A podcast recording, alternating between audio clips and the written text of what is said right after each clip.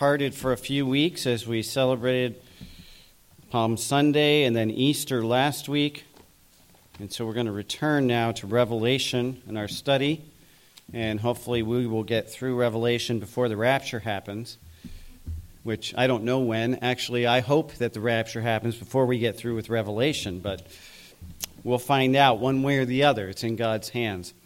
But Revelation chapter 6, we're going to read the whole chapter today. We're not going to discuss the entire chapter, but I want to give you kind of an overview of what's coming up here as we look at Christ opening the seals of the scroll that we talked about back in chapter 5, and then see where that leads us as we look into the rest of the book of Revelation. So we'll start at chapter 6, verse 1, and then read through the end of the chapter. The Bible says, and I saw when the Lamb opened one of the seals, and I heard, as it were, the noise of thunder, one of the four beasts saying, Come and see. and I saw, and behold, a white horse, and he that sat on him had a bow. And a crown was given unto him, and he went forth conquering and to conquer. And when he had opened the second seal, I heard the second beast say, Come and see. And there went out another horse that was red, and power was given to him that sat thereon to take peace from the earth and that they should kill one another, and that there was given unto him a great sword. And when he had opened the third seal, I heard the third beast say, Come and see. And I beheld, and lo, a black horse, and he that sat on him had a pair of balances in his hand. And I heard a voice in the midst of the four beasts say, A measure of wheat for a penny, and three measures of barley for a penny.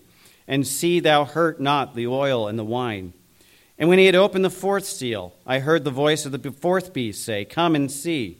And I looked, and I behold a pale horse, and his name that sat on him was Death, and hell followed with him. And power was given unto them over the fourth part of the earth to kill with the sword, and with hunger, and with death, and with the beasts of the earth. And when he had opened the fifth seal, I saw under the altar the souls of them that were slain for the word of God, and for the testimony which they held. And they cried with a loud voice, saying, How long, O Lord, holy and true, dost thou not judge and avenge our blood on them that dwell on the earth? And white robes were given unto every one of them. And it was said unto them that they should rest yet for a little season until their fellow servants also and their brethren that should be killed as they were should be fulfilled. And I beheld when he had opened the sixth seal, and lo, there was a great earthquake and the sun became black as sackcloth of hair, and the moon became as blood. And the stars of heaven fell unto the earth, even as a fig tree casteth her untimely figs when she is shaken of a mighty wind. And the heaven is departed as a scroll when it is rolled together. And every mountain and island were moved out of their places and the kings of the earth, and the great men, and the rich men, and the chief captains, and the mighty men, and every bondman, and every free man hid themselves in the dens and in the rocks of the mountains, and said to the mountains and rocks, Fall on us, and hide us from the face of him that sitteth on the throne, and from the wrath of the Lamb. For the great day of his wrath is come, and who shall be able to stand? Let's go ahead and pray and then we'll look at God's word more in depth this morning. Father, we again come to you and we ask that you would just help us to understand and teach us through your word. Lord, we acknowledge that your word is truth. And then, as the truth, it is our authority for everything that we believe and everything that we do. And so, Lord, I pray that you would just guide us through your Spirit today as we look into your word now in this chapter. And, Lord, help us to understand those things that you want us to know. Father, we trust you and we need you, not just to understand, but to live so that we can be acceptable in your sight. We need you as we worship you today, as we pray, as we give you praise. And so, Lord, we pray that you would be lifted up, that you would be glorified, even as we look at your word now. Lord, use me as your instrument and fill me with your spirit and with your power. Give me your wisdom and let me speak your truth. Lord, that you might be honored, that you might be lifted up and glorified today, that your word might be spoken as you want it to be. And so, Lord, we just give you ourselves in this time for you to use as you please and for your work to be accomplished. And we thank you for what you're going to do. In Jesus' name, amen. We have been studying through the book of Revelation. We're at chapter 6, but I want to take you back two chapters very quickly and just quickly review chapters 4 and 5 Remember, chapter 4 was John being ushered into the throne room of God, and there he saw the worship before the throne of God. And then in chapter 5, we were introduced to the Lamb, which we know as Jesus Christ in his glorified state. And the Lamb came forth from the midst of the throne, and he was worshiped as well, just the same as God was, because he is God.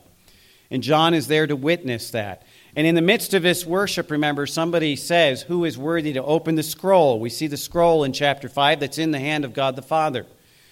And no one from heaven or earth is worthy to take that scroll and to open it. That scroll being the title deed to the earth that was lost and usurped by Satan when he tempted man to sin. And so no one steps forward. And remember, in the end of John 5, John is weeping, but one of the elders comes forth and says to him, Stop weeping because there is somebody that's worthy. And then Jesus Christ, the Lamb, steps forward. And he's described as the Lion of Judah. And when, when John looks to see the Lion of judgment, he sees the Lamb of God who paid for the sin of the world. And that's where we left off in John chapter 5. Or, I'm sorry, in Revelation chapter 5. And so as we go into chapter 6, excuse me, hopefully my voice is going to last here this morning. But as we go into John chapter 6, Christ has the scroll in his hand, and John is still in this scene watching. And what we have here is the beginning of Christ opening this scroll. And it's got seven seals. And what we read in, John, in Revelation chapter 6 is the opening of six of those seals. When we get to chapter 7, there's a brief pause. And then in chapter 8, we see the seventh seal being opened. Okay? But these seals and this book or scroll that he's opening is the record of what God is going to do in reclaiming his authority on earth and the judgment that he brings on a sinful earth and a sinful mankind. Okay? And that's what we read about in Revelation starting here at verse six, or chapter 6 all the way through chapter 19. It is these seven seals. Now, this is the judgment of God, and I want you to understand that. You saw a little bit of that as we looked at the, this chapter. You can see the earthquakes, the thunderings, the death, the famine, the pestilence, all the things that are going to come on the earth as part of God's judgment. And so you'll see those as God as Christ opens these seals another judgment is poured out, and another judgment is poured out. So this, this seal, or I'm sorry, this scroll gives us the record of God's judgment upon the earth. So we'll go through these seven seals as we go through Revelation. But as you get to the seventh seal, then in the seventh seal, there are seven trumpets of judgment. And then as you go through the trumpets and you get to the seventh trumpet, then there are seven bowls or seven vials of judgment. And so it's just a record that keeps uh, escalating and compounding upon itself of God's judgment and God's wrath being poured out on the earth. And it starts, interestingly, a little bit, as we would put it, mild compared to what it's going to be.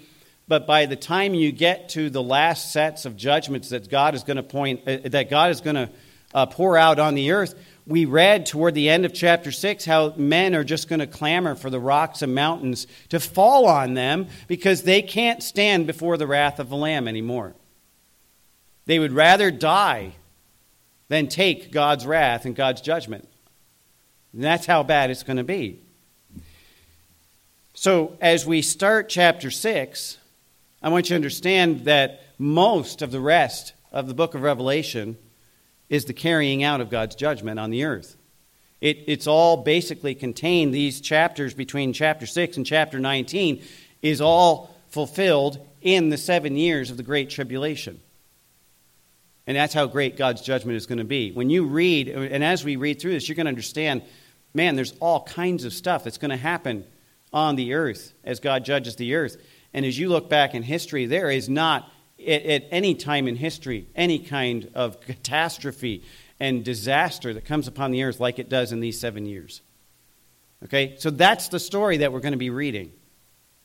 Now, interestingly enough, there are people who believe that God's judgment is past, that God's judgment is not real, that, you know, eh, you know man is, is okay.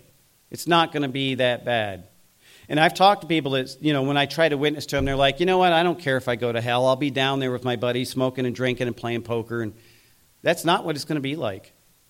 And for people who will be alive during the tribulation period, that will be the, the greatest suffering that humankind has ever experienced on this earth. And yet, that is just a drop in the bucket compared to hell. And so, the judgment that God gives us in Revelation, all of these details and the agony and the suffering that the earth has to go through during that period, is really a warning to us. He wants us to know this stuff, not to discourage us, but number one, to help us understand this is what we are spared from. No matter how bad your life is, it could be a whole lot worse, but God is going to spare us from this time of wrath if we trust in Him. And number two, that those who end up going through this, hell is going to be a lot worse. So even if you have to go through this kind of suffering in your life, God is always the answer. God is the one who will bring us out of that. And so as we start chapter 6 here in Revelation, we need to keep that in mind. This message is for us as believers, not just for us to know what's coming to the earth, because we're going to be gone. Okay, we see that as John is ushered into the, the, the uh, throne room of God in chapter 4, there's an open door. And there's elders, the 24 elders, they represent the church already in heaven. So the rapture has happened. Now we're starting, we're beginning the tribulation. John is seeing the tribulation take place starting in chapter 6 and through most of the rest of the book of, of Revelation. Okay? Now, here's the fact, and this is the fact that God wants us to understand about this. This earth and all mankind are doomed for destruction. That's what we are destined to. Not because that's what God wanted for us when He created the earth and mankind in the beginning, but because of our sin. When Adam and Eve sinned, they sinned and brought the curse of sin upon the earth and upon all mankind after them. And therefore, the earth and mankind are all doomed for destruction in hell. Now, what we see in Revelation is the earthly, physical part of some of that destruction and judgment. It's not the eternal judgment of God in hell. Okay, that'll be a whole lot worse. But the earth and mankind are all doomed. And there are many religions and there are many people who want to believe that no, it's not that bad. Man is not that bad. In fact, there are many people who believe the earth is getting better. Now, look around. You want to disprove that theory that man and the earth are getting better? Turn on the news for five minutes. That's all it takes. And you can see the earth, and especially mankind, are not getting better and better. Man is not inherently good. Okay? There's nothing that can prove that. Now, man can do good things, but it's not from their own goodness. As Christians, we are called to good works, but that's not even our own efforts. That comes from the Holy Spirit that's in us. Without Him, there's nothing good. Okay? And Isaiah tells us that even our best deeds, our best good works, are as filthy rags in the sight of God. But there's many people who don't want to believe that. In fact, we all know about the theory of evolution. What does evolution teach? Evolution teaches that things progressively get better over time, right? We started off with a big bang, and then we had the cooling of all of these pieces that are floating around in space, and then on these pieces you had this primordial ooze that kind of appeared. And then out of that came life. And through millions of years, life developed from a one celled germ to look at us today. And look at what we've achieved because we've progressed so far. That's evolution. Okay, now we know that's not true. And if you believe evolution, then you should never take your car to the mechanic because your car should get better over time. And we know that's not the case. Okay? The car doesn't get better over time, the car gets worse. Try leaving your house go without maintenance for 20 years. See if it gets better. Okay? You'll be holding your umbrella up because the roof is going to be falling in on you. The walls will be collapsing. Things won't work. Things decay over time. That's the curse of sin. It's a principle that you learned in science, hopefully, called entropy. Entropy means things decay and get worse over time. If you don't believe that, look in the mirror. Okay? There's the best example of entropy. Okay? Take a picture of yourself from 20 years ago, look at that, and then go look in the mirror and tell me things are getting better. It's not happening, folks. Okay? I'm proof of that. I mean, that, that I, I look in the mirror every day and go, man, I look old. Okay? I feel old. The evidence is there. So, this whole theory of evolution or things getting better is not true, but that's what people want to hold on to. Why? Because God will cause them to believe a lie for those who reject Him. They don't want the truth, and so they'll believe anything other than the truth. And here we have evolution. Now, even in Christianity, there is a belief called postmillennialism. That is the foundation of it. And what it teaches is this pretty much what evolution teaches. Not that the world itself is getting better, not that we evolved, but postmillennialism teaches that through the Christian influence, because Christians have the Holy Spirit in us, that's true, but through our influence, the world system, the philosophy of the world, will get better because we will influence it to the better. And they believe that Christ is not going to come back and destroy his enemies so he can set up his kingdom. They believe that Christianity is going to bring the world to such a good place so that Christ can basically just come back and set up shop and everything will be fine from then. Now, again, I have a problem with that because if you look around at the world, the world is not becoming more Christian. The world is becoming farther and farther from God. They abandon truth, they reject truth, they don't want anything to do with God. I mean, you go even into our government, they're trying to banish God from all reference, even in government. It has been a long standing tradition for them to open in prayer. There are many people in government who want to do away with that.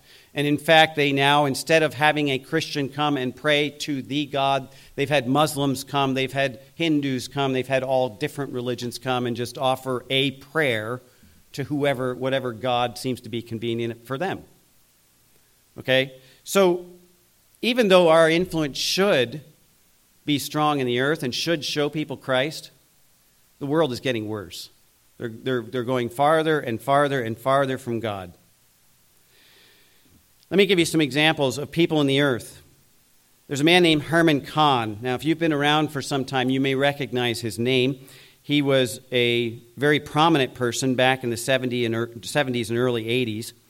He was the head of the Hudson Institute. That's a New York research organization that's dedicated to trying to predict the future. Now, not so much in a prophetic manner, but looking at the economic systems of the world, looking at you know, all of the, the government systems, all of the, the working foundations of our society, and then they predict certain things that will come out of that based on certain trends. Okay? There was a man, Herman Kahn, he was the head of this institute for a long time. He wrote a book back in 1976 called The Next 200 Years, kind of celebrating the bicentennial of our country. And he was looking at the future of America based on the current situation in 1976. I'm not going to ask if you were alive in 76, okay, or how old you were. I was. I remember some things about the politics of, of 76, even though I was only like 11 years old. Um, but uh, that was, we had Jimmy Carter in office, okay? We had uh, problems in Iran. We had an energy shortage.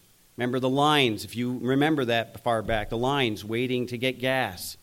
Okay, that was 1976. That was the, also the uh, bicentennial of our country. But he wrote this book called The two, Next 200 Years. And in it, he predicted that the population explosion in the world would soon just kind of fade out and that the world population would stabilize at about 10 billion people. That didn't happen, by the way. Um, he also said we would never run out of natural resources because there's vast supplies of natural resources that lie untapped in space and in the oceans. And he said, Well, we have plenty of energy. We'll never run out of fossil fuels. And he thought we had enough fossil fuel to last the next 150 years, even at the rate at which it was consumed with the projected increase in that rate. Okay? So he thought we don't have to worry about that. He, he predicted that pollution, all problems of pollution would be solved And well, actually, his, his goal was 2176. That's about 50 years from now. Okay? This was 50 years ago. Well, 40 years ago. Okay? He predicted pollution would be solved. He said the inflation rate would drop below 5% and there would be a worldwide economic boom. He predicted that technology and genetic engineering would make food plentiful and cheap because we would develop new edible plants that could be grown in salt water. So you see the kind of person he is. Okay, very optimistic, looking toward progress and improvement in the future. This was almost 50 years ago he wrote this book. How much of that has happened? Okay? All we see in the news now is about energy shortages, economic crisis, food shortages, famine. Okay, none of this came true. But he believed because of mankind's ingenuity and innovation, we could solve all these problems on our own.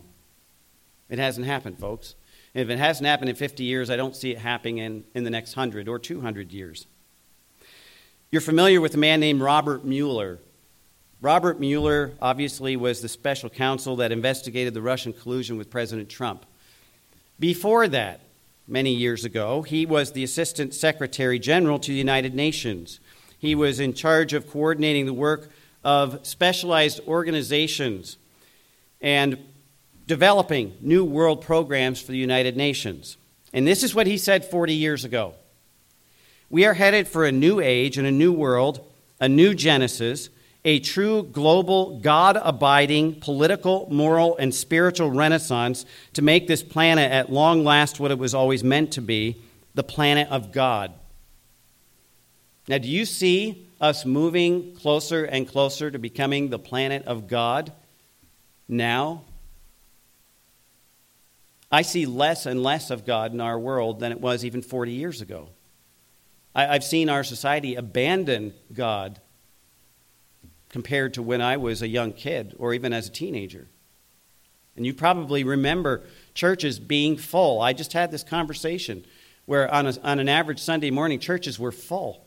People in churches were building new buildings because they couldn't contain all the people that were in church. I just heard on the radio this last week, there, there was this report that there's this new new version, what they call new version of Christianity, where people are not in churches, but people consider themselves to be Christian because of their lifestyle, because of their morals, or whatever, but church is not a necessity anymore. We're not getting better, folks. The world is getting worse. The morality is getting worse. Okay, we're moving farther and farther away from God. Now, I gave you all of that just because I want you to understand that that opinion is a minority opinion. Because that's what the Bible says.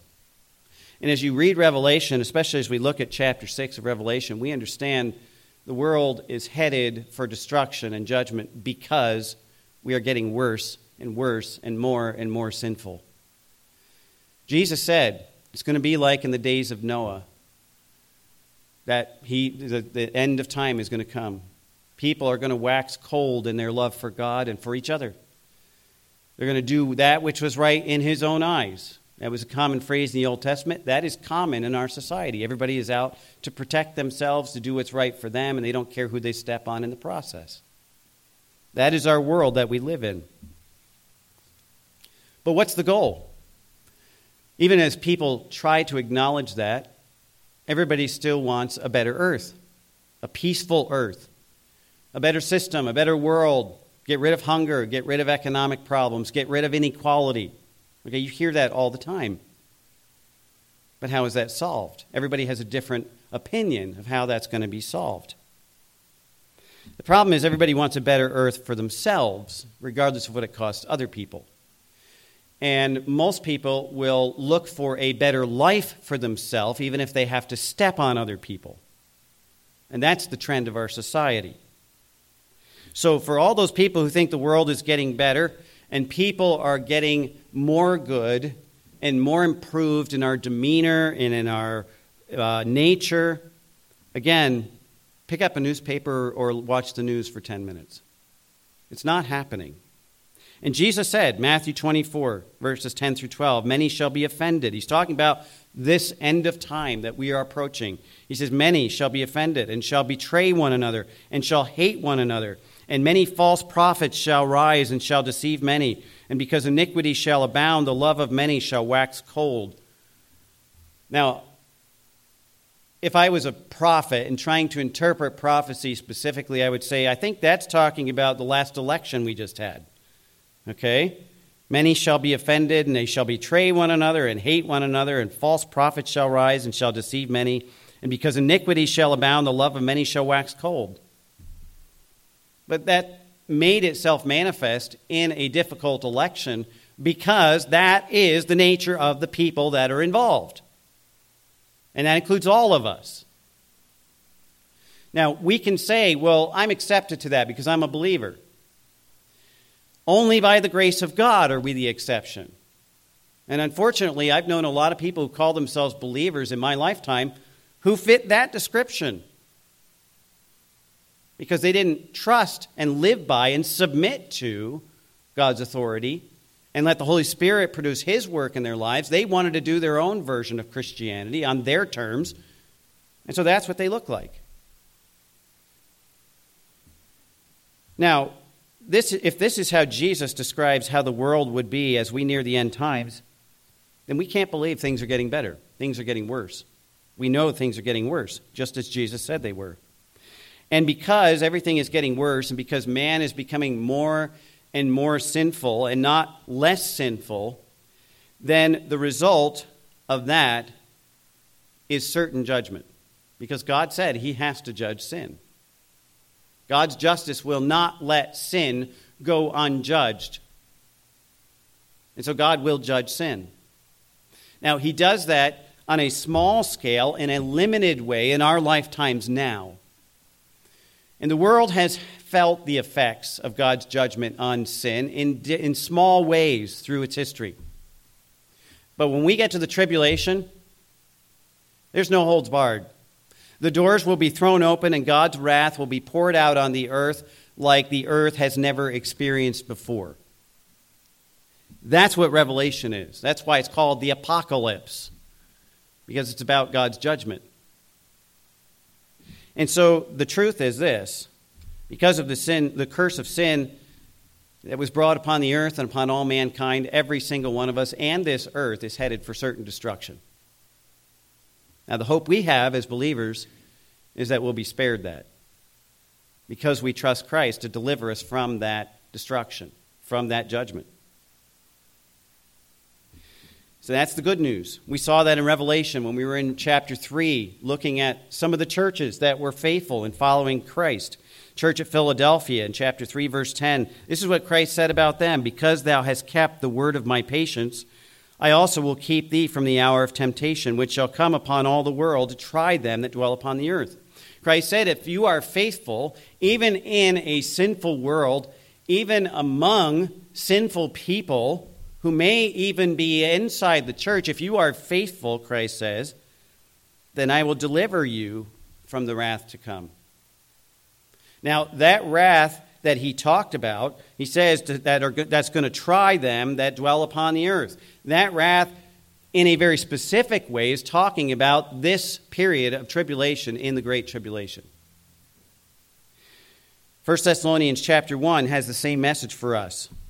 In, in, verses 9 and 10, Paul says, For they themselves show of us what manner of entering in we had unto you, and how ye turned to God from idols to serve the living and true God, and to wait for his Son from heaven, whom he raised from the dead, even Jesus, which delivered us from the wrath to come. The wrath.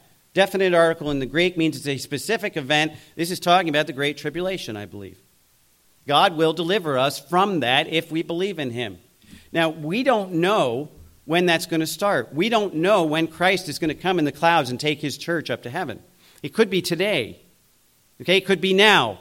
I hope. No. Well, we're still here. Okay, it could be a hundred years from now. We don't know. But we have to be faithful. And Christ says, whether you live or whether you die, if you're faithful, you will be delivered from that judgment. Now, in a general sense, those who are already dead, they're spared that judgment, but they will be spared the greatest judgment in hell as well, and separation from God for eternity. But in a short term sense, if we live to see the tribulation in our lifetime, number one, as Christians, we won't be here because God will deliver us from that period of time, from that wrath. But it's coming. It's coming. The hope we have is that we're going to be delivered from it. For others, they're going to get what they deserve. No one has gotten what they deserved yet, but it's coming. God will judge all the earth and all sinners in it. And this is not going to be a slap on the wrist type of judgment. This is going to be an all out, full scale, feel the wrath of God in your life and on the earth. And it's going to begin in earnest at the beginning of the tribulation, and it's going to escalate for seven years from that time until it's so bad on the earth that, as we read in Revelation 6 today, at the end of that chapter, that men are going to call for the rocks and the hills to fall upon them because they cannot stand before the wrath of the Lamb and the one who sits on the throne. And so the Great Tribulation is the final pouring out of God's wrath upon all the earth and upon all who are in it. And as we begin in Revelation chapter 6, we see the beginning of that seven year period. This, as Christ opens this first seal, this is the beginning of that seven year period, as John relates to us what he's been shown. And then as we go through the rest of the book, we're going to see it just gets worse and worse and worse and worse until finally Christ comes back. And when Christ comes back at his second coming, when he comes to the earth and his feet touch the ground on the earth, woe to them who are not followers of him. Because when Christ comes back the second time, he will destroy everyone who is against him at that point. And that will be the final element of his wrath on this earth. No one will be left standing who is not a believer in Jesus Christ when he comes back the second time. Now, as bad as all that sounds, and I wanted to give you this overview of what the tribulation is going to be and the judgment of God and how bad it's going to be during that time, I want you to look at the first seal, okay? Because Christ is opening the seals here in chapter 6 of Revelation. And we're going to take just a couple minutes to look at this first seal because here's the great irony of the great tribulation and of God's wrath. Verse 1 And I saw when the Lamb opened one of the seals, and I heard, as it were, the noise of thunder, one of the four beasts saying, Come and see. And I saw and beheld a white horse, and he that sat on him had a bow, and a crown was given unto him, and he went forth conquering and to conquer. Now, I want to point out a couple of things in these verses. Number one, in verse 1, when, he, when the, the seal is opened, and remember, one of the beasts, that's the four cherubim, the four beasts that were before the throne of God. That's who he's talking about here.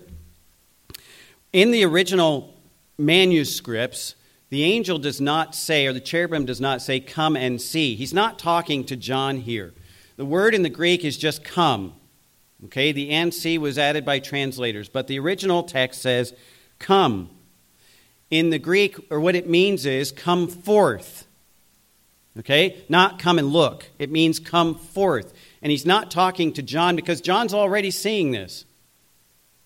He's talking about what's going to happen in the first seal. And what we see in verse 2 is this white horse. Now, you may be familiar with the phrase the four horsemen of the apocalypse. This is where it comes from, right here in Revelation chapter 6. The first four seals are four horsemen that are revealed and that come out upon the earth. And in verse 2, he says, I saw and behold the white horse. This is the first horse. He that sat on him had a bow, and a crown was given unto him, and he went forth conquering and to conquer. Now, when you see this symbolism of a white horse, we've talked about this before. Remember, on Palm Sunday, Christ rode into Jerusalem on a donkey, and I explained that as conquering kings came back, or as they would enter into their home or capital city, they would come on a white stallion, signifying victory. And many times they would lead this parade of prisoners behind them. Okay? But the picture here is someone on a white horse, and it says he has come to conquer and conquering at the end of the chapter, at the end of the verse. But his description in the middle says he sat on he that sat on him had a bow and a crown was given unto him. So what we have here is an introduction of the antichrist. Okay? This is what's going to happen in the first part of the, the Great Tribulation. The Antichrist will be revealed. It's talked about many places in Scripture where the son of perdition or that man of wickedness. The Bible uses several different names, but it's talking about the Antichrist. And this is the revelation or the revealing of the Antichrist right at the beginning of the tribulation. Now, it's interesting that he has a bow, but no arrows. That means he has power, but it's not military power yet. That will come. But when he comes to power, it's not going to be because he conquered many nations. And then the next phrase says, he was given a crown, or the crown was given to him. He didn't fight for it, he didn't battle over it, he didn't kill the previous king. It was handed to him. And so the symbolism that we have is when the Antichrist comes at the beginning of the tribulation, it will be in peace. And there's the great irony of the whole great tribulation is right here in the first seal is that peace is the first thing that is so called revealed to the world or that the world experiences in the great tribulation under the judgment of God. Now, why does that make sense? To us, it may not. But when you look back through Israel's history, Israel, all they wanted was for God to give them peace, for God to give them prosperity, for God to bless their lives, for God to give them all the promises as a chosen people that He had given them. And so they were always looking for peace. In fact, that's what you want, that's what most people want in the world today. You will find that. People want peace. They go about it different ways, but the end goal, we want peace, we want reconciliation. That's what the Antichrist brings, is peace. But it's a false peace. All through Israel's history, you'll see this in, in the prophets, especially in, uh, in, in Jeremiah. God condemns Israel and Israel's leaders, especially because they're proclaiming peace, peace, but there is no peace. And yet, at the very beginning of the tribulation of the worst of God's judgment, it begins with a seeming period of peace. And this man who is a great peacemaker. And that's how the world is going to accept the Antichrist, as bad as he will get. Because in their eyes, he is, in a sense, the Messiah who's going to bring peace to the earth. You wonder why Israel is going to fall for that ruse? How can they believe the lie about the Antichrist? We've been studying Daniel. And in Daniel chapter 9, it says when he comes, he's going to make a treaty with them, a peace treaty for seven years. And so this Antichrist will accomplish in Israel what Israel has been trying to accomplish ever since they began their existence as a nation. They've been fighting since the beginning of their creation. I mean, they were slaves in Egypt. That's how they started out as a nation. They came into Canaan, the promised land, and they ended up fighting. And then you have the, the judges, and then you have the kings, and you have all of these people that lead Israel. And the whole history of Israel is defined by wars with other people and other nations. Now, part of that was because they didn't get rid of the people that God told them to get rid of. And so God let those people continue to persecute Israel but their whole history is marked by persecution and war. That is the history of Israel. Even since 1948, they have not had any year in which there was not some kind of animosity shown toward them as far as military aggression. And especially in just the communications that other countries make. I mean, there are Arab nations that would be happy if they were just annihilated and off the face of the earth. But here we have a man who not only promises them peace, but delivers it. Now, under President Trump, we saw several Arab nations come to peace agreements with Israel.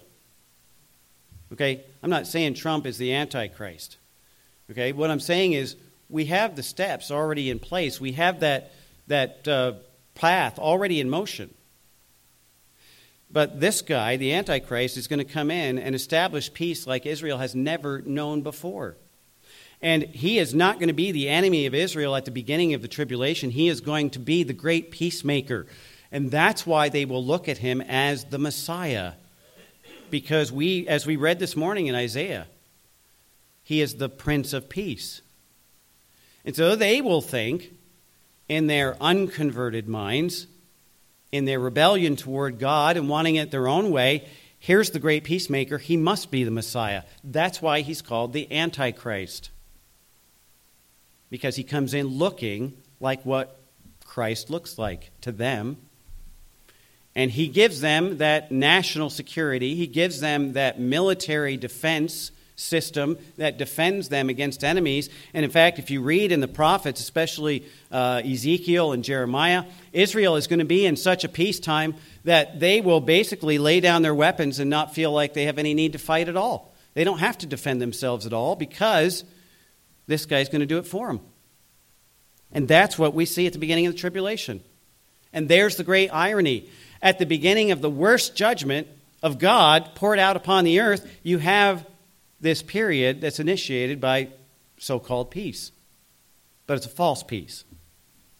And that's the important thing to remember it's a false peace. God uses this false peace, again, to get Israel's attention. Now, when we looked at the tribulation a couple of weeks ago, and I did an overview of the tribulation, I said there's two purposes. Number one, to bring Israel back to God. Okay, and that's going to happen at the end.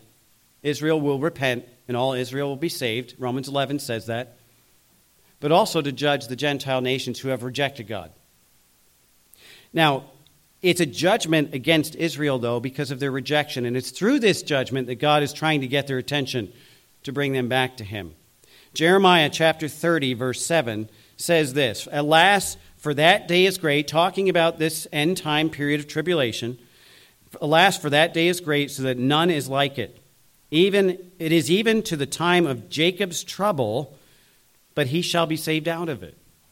Talking about this time of tribulation, it is called Jacob's trouble, the time of Jacob's trouble. It is specifically to judge Israel, but to bring them or purge them, as we see in the book of Daniel, to make them turn back to God. And the remnant that will believe are the ones who will be delivered at the end of the great tribulation.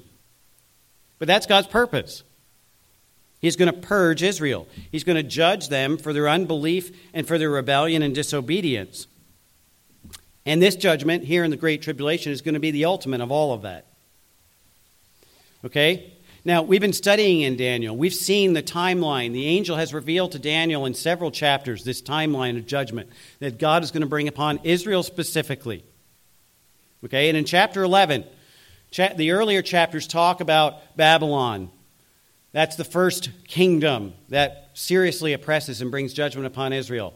And then after that, in chapter 11, the, the uh, angel explains to Daniel there's going to be Persia and there's going to be Greece. And then he goes from Greece and he jumps all the way to the end time, the 70th week of Daniel, this week or seven years of Great Tribulation, which is the extension of the Roman Empire. That's the fourth kingdom. So it's all about the judgment that's coming on Israel. That's what the book of Daniel is all about. God's judgment upon Israel and understanding the time frame and how that works. So God uses all of that judgment, but at the end of the tribulation, the Bible tells us that all Israel who are left will be redeemed. That's God's ultimate purpose in it. In Jeremiah 31, let me just share with you this because this passage is referred to as the new covenant. This is the giving of the new covenant. You thought it started in the New Testament. It actually is given to Israel in Jeremiah 31. In verses 6 through 11, this is what God says For there shall be a day that the watchmen upon Mount Ephraim shall cry, Arise ye, and let us go up to Zion unto the Lord our God. This is saying, Israel is going to say, We need to return to God. Verse 7 For thus saith the Lord, Sing with gladness for Jacob Shout among the chief of the nations, publish ye, praise ye, and say, O Lord, save thy people, the remnant of Israel. This is referring to those who will be saved at the end of the tribulation. Verse 8 Behold, I will bring from them from the north country and gather them from the coasts of the earth, and with them the blind and the lame, the woman with child, and her that travaileth with child together. A great company shall return thither, and they shall come with weeping and with supplications will I lead them. I will cause them to walk by the rivers of water in a straight way, wherein they shall not stumble. For I am a father to Israel, and Ephraim is my firstborn. Hear the word of the Lord, O ye nations, and declare it in the isles afar off, and say, He that scattered Israel will gather them and keep him as a shepherd doth his flock. Now look at verse 11 if you're there. For the Lord hath redeemed Jacob and ransomed him from the hand of him that was stronger than he. God will redeem Israel at the end of the tribulation. But the purpose of all the judgment is to judge them for their sin so that they will turn and repent. Okay? And so God tells us exactly what's going to happen during the tribulation. Great judgment is going to be poured out. Many of Israel, in fact, two thirds, will die, but the remnant will be gathered, and all of them will repent and seek the Lord. Okay? And Daniel tells us the purpose for all this suffering is to purge Israel. In, in chapter 11, verse 35 in Daniel, he says that to purge them, to make them white. So it's through the turmoil of the Great Tribulation that God will bring back the remnant of Israel to himself. But here's the point God has to prove during this time that peace is only found in him. See, Israel's been looking for peace everywhere else, but not in God. Peace can only be found in God. I mentioned how in Jeremiah, God condemns Israel's leaders because they proclaim peace, peace, but there is no peace. Those are God's words. And God punished them for it. And it's going to be the same at the Great Tribulation. At the beginning of that time, Israel is going to welcome in this guy, this Antichrist that we see in Revelation 6 2, as a peacemaker. And they're going to be deceived into thinking they found the Messiah of peace, the Prince of Peace. Here he is. He's going to have the solution, not just for Israel's peace, but for world peace. You know? That's global peace. One guy. It's going to happen, at least in their eyes on the surface. But it's not real peace. And because people believe they found peace in a person, or in a system, it's all going to fall apart very quickly. Because people cannot bring peace. Earthly circumstances cannot bring peace. Peace is only found in God. So, first, he judges Israel to show them where true peace is found. And they realize that at the end.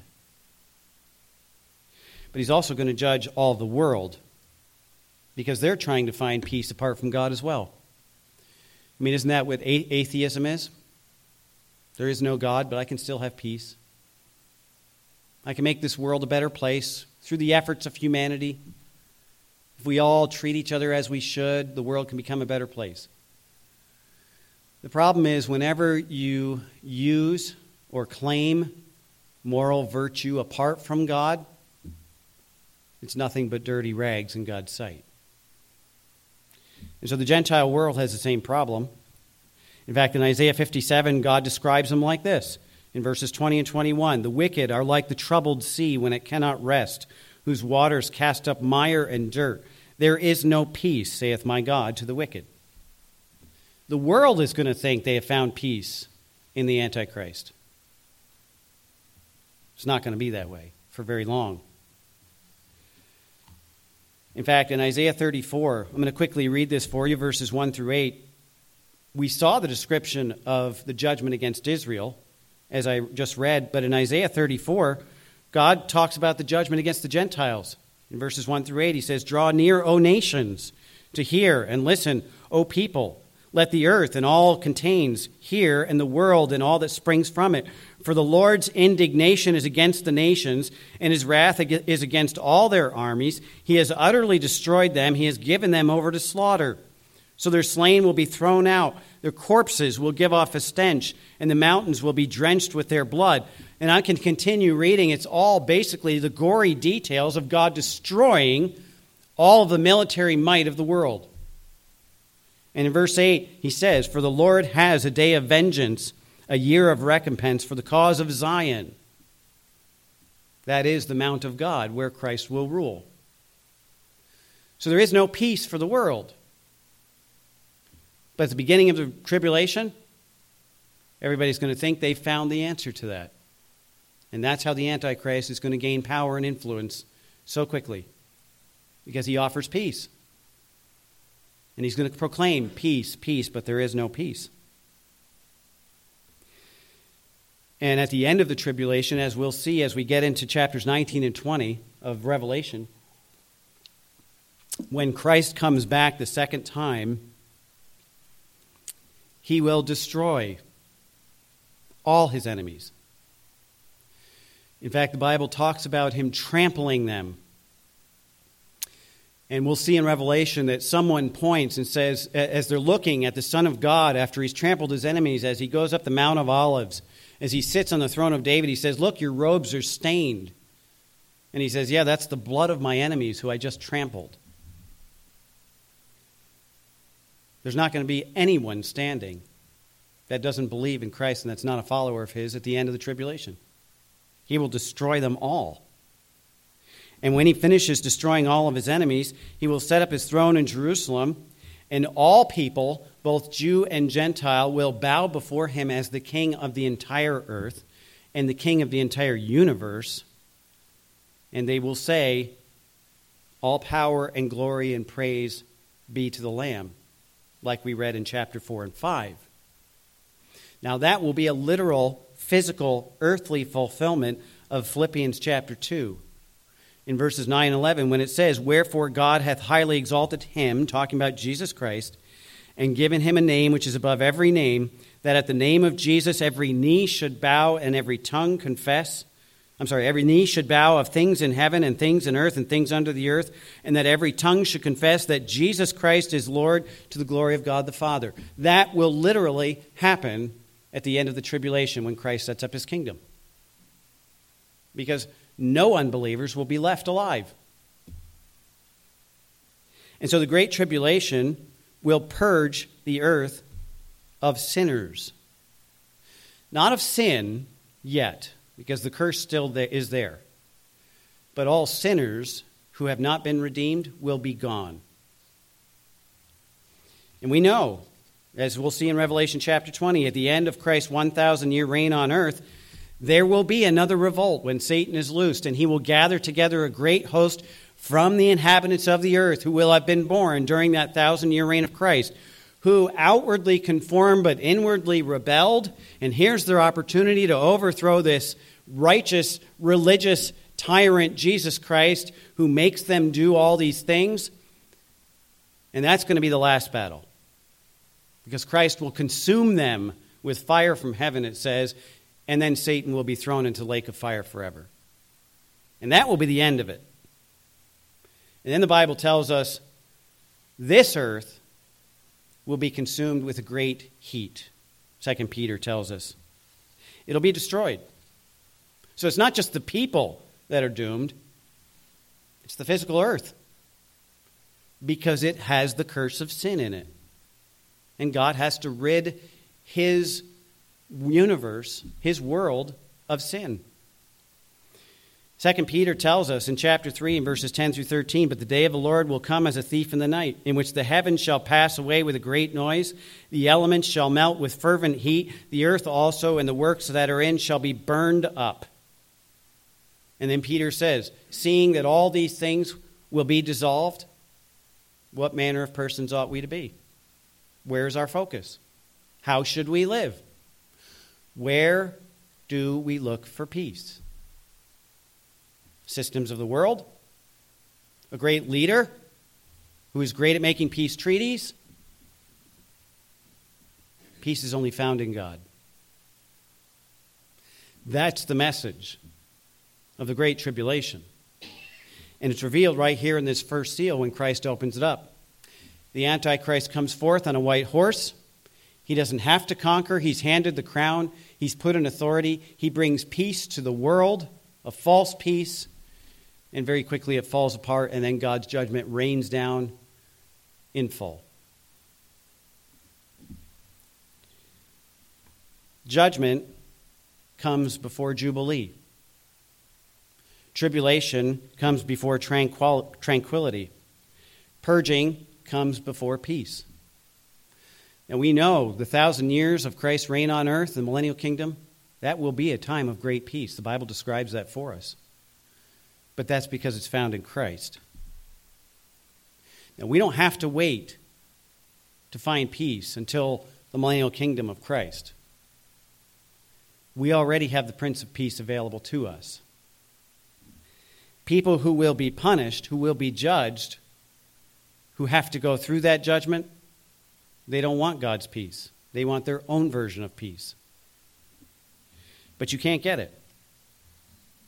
And so they will experience judgment, tribulation, purging, except for those who have found their peace and reconciliation in Christ before that all starts. See, that's the hope we have. This morning we were reading in, in uh, Romans. We're studying Romans in, in Sunday school, and we were in Romans chapter 5. Romans chapter 5 starts like this Therefore, being justified by faith, we have peace with God through our Lord Jesus Christ. There's the source of peace. There's the Prince of Peace. As we began this morning, I read for, uh, for you from Psalm 29. Psalm 29 ends in verse 11. It says, The Lord will give strength unto his people, the Lord will bless his people with peace. Peace can only be found in God. It's not going to be found in circumstances. It's not going to be found in fixing problems. It's not going to be found in peace treaties. It's not going to be found in having your life ordered and organized. It's only found in God. Now, on the grand scale, when we look at the Great Tribulation, to avoid judgment, obviously we need to find peace in Jesus Christ for that. But what about in the short term? Why do Christians struggle with a lack of peace in their lives when we have the Prince of Peace as our Savior? There's no reason for us not to have peace. A pandemic shouldn't change that. A global economic crisis Shouldn't change that. If great earthquakes come and the mountains start falling apart before we are taken to heaven, we shouldn't lose our peace because it's not in this world. It's not in our circumstances. It's not in people. It's not in government. It's not in leadership. It is in Christ. And if we already have Christ, then you already have the source of peace. Galatians 5 tells us the fruit of the Spirit is love, joy, peace. Peace can only be found in God. In almost every single one of his epistles that Paul wrote, that we have for us in Scripture, he includes in those epistles this greeting May the grace and peace of our Lord Jesus Christ be with you. Because it's only found in Jesus Christ. He knew that. And he knew that there's no peace apart from God. He tried to find that peace apart from God for a long time until God shook his world and he saw the truth. And so, if you want peace, as a believer, even, it's not going to be found in anything in this world. Any one, any system, anything, that's false peace. That will be destroyed. That's all going to be gone.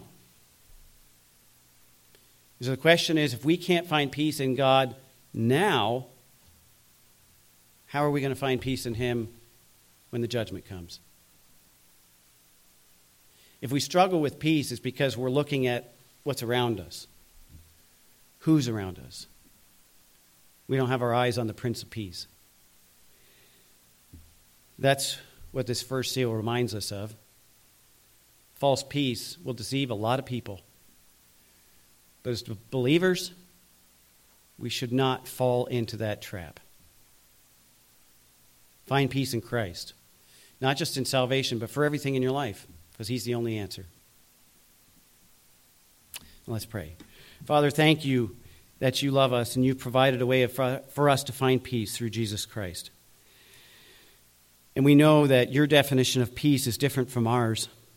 And so help us to change our thinking to be more in conformity with what the truth is, what true peace is, that's found in Jesus Christ alone. Lord, I pray that you would help us to take our eyes off of our circumstances and off of people, off of government, off of all the other things that may deceive us into thinking we have peace, so that we can focus on you so we can focus on what you want for us and the peace that you can bring in our lives even now.